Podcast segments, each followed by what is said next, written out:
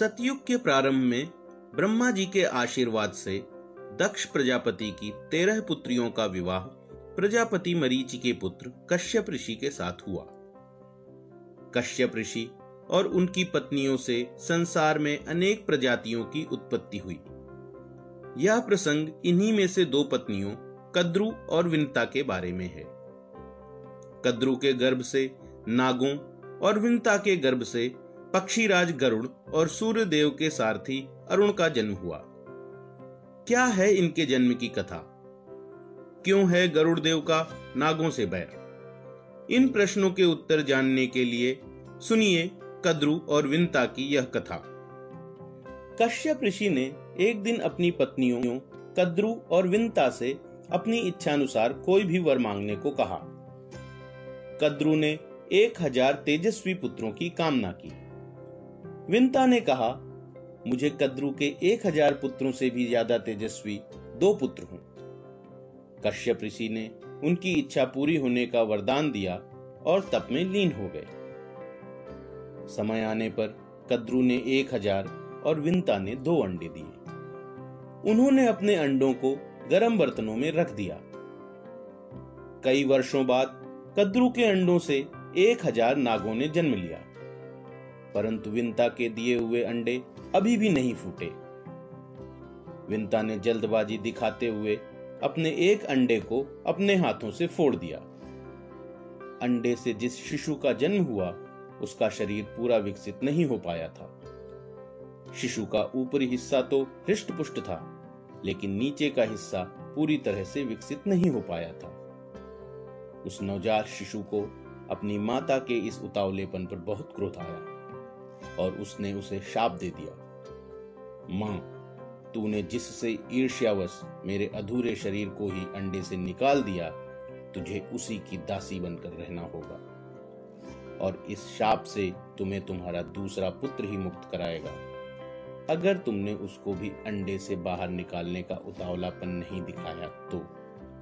अगर तू चाहती है कि मेरा भाई अत्यंत बलवान बने और तुझे इस शाप से मुक्त करे तो धैर्य से काम ले और उसके जन्म होने की प्रतीक्षा कर। ऐसा कहकर वह बालक आकाश में उड़ गया और भगवान सूर्य का सारथी अरुण बना।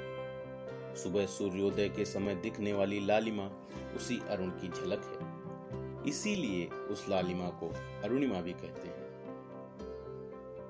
एक बार कद्रु और विंता दोनों बहनें साथ में घूम रही थीं कि उन्हें दूर से उच्चैश्रवा घोड़ा दिखाई दिया। उच्चैश्रवा समुद्र मंथन से निकला अश्वों में श्रेष्ठ, सुंदर, बलवान, अजर और दिव्य शक्तियों का स्वामी था। घोड़े को देखते ही कद्रु ने विंता से कहा, बहन, जल्दी से बताओ, यह घोड़ा किस रंग का है? विंता ने कहा, बहन, यह अश्वराज सफ़ेद रंग का है। तुम्हें क्या लगता है, यह किस रंग का है? कद्रू ने कहा, यह घोड़ा तो सफ़ेद रंग का है। लेकिन इसकी पूंछ काले रंग की है। विंता ने कहा, नहीं, उसकी पूंछ भी सफ़ेद रंग की ही है। कद्रू ने विंता की बात सुनकर बोला, चलो, हम इस बात पर बाजी लगाते हैं। यदि तुम्हारी बात सही है तो मैं तुम्हारी दासी बनकर रहूँगी। और अगर मेरी बात सही सिद्ध हुई तो तुम मेरी दासी बनकर रहना। दोनों इस तरह बाजी लगाकर अपने आश्रम वापस चली गई। कद्रू ने बाजी जीतने के लिए अपने पुत्रों को बुलाया और उनको आज्ञा दी कि वो सब उच्चैश्रवा की पूंछ के बाल ढककर उसको काला कर दें, जिससे कि उसे विंता की दासी ना बनना पड़े। जिन सर्पों ने कद्रू की आज्ञा नहीं मानी, उनको कद्रू ने शाप दे दिया कि वो सब के सब जन्मेजय के यज्ञ की अग्नि में भस्म हो जाएँगे। दूसरे दिन कद्रु और विंता ने घोड़ा देखकर शर्त का निष्कर्ष जानने का निश्चय किया। उधर सर्पों ने विचार किया कि माता की बात ना मानकर उन्होंने उनको क्रोधित कर दिया और शाप के भागी बने। अगर वो उनकी बात मान लें तो शायद वो प्रसन्न होकर उनको शाप से मुक्त कर दें। ऐसा सोचकर उन्होंने उच्च उच्चैश्रवा की पूछ को ढक लिया और जब कद्रु और विंता ने उसे देखा तो पाया कि उसका शरीर तो चंद्रमा के समान सफ़ेद है, परंतु उसकी पूंछ काली है। यह देखकर विंता उदास हो गई और बाजी हार जाने के कारण कद्रू की दासी बनकर रहने लगी।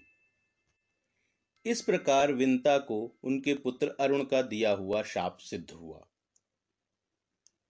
कौन था विंता का दूसरा महाप्रतापी पुत्र? और कैसे उसने अपनी माता को उस शाप से मुक्ति दिलाई? हम जानेंगे इस प्रसंग की अगली कड़ी में। ऐसी और भी रोचक कथाओं के लिए सूत्रधार से जुड़े रहिए और अपने परिवार और मित्रगणों को भी हमसे जुड़ने के लिए प्रेरित कीजिए।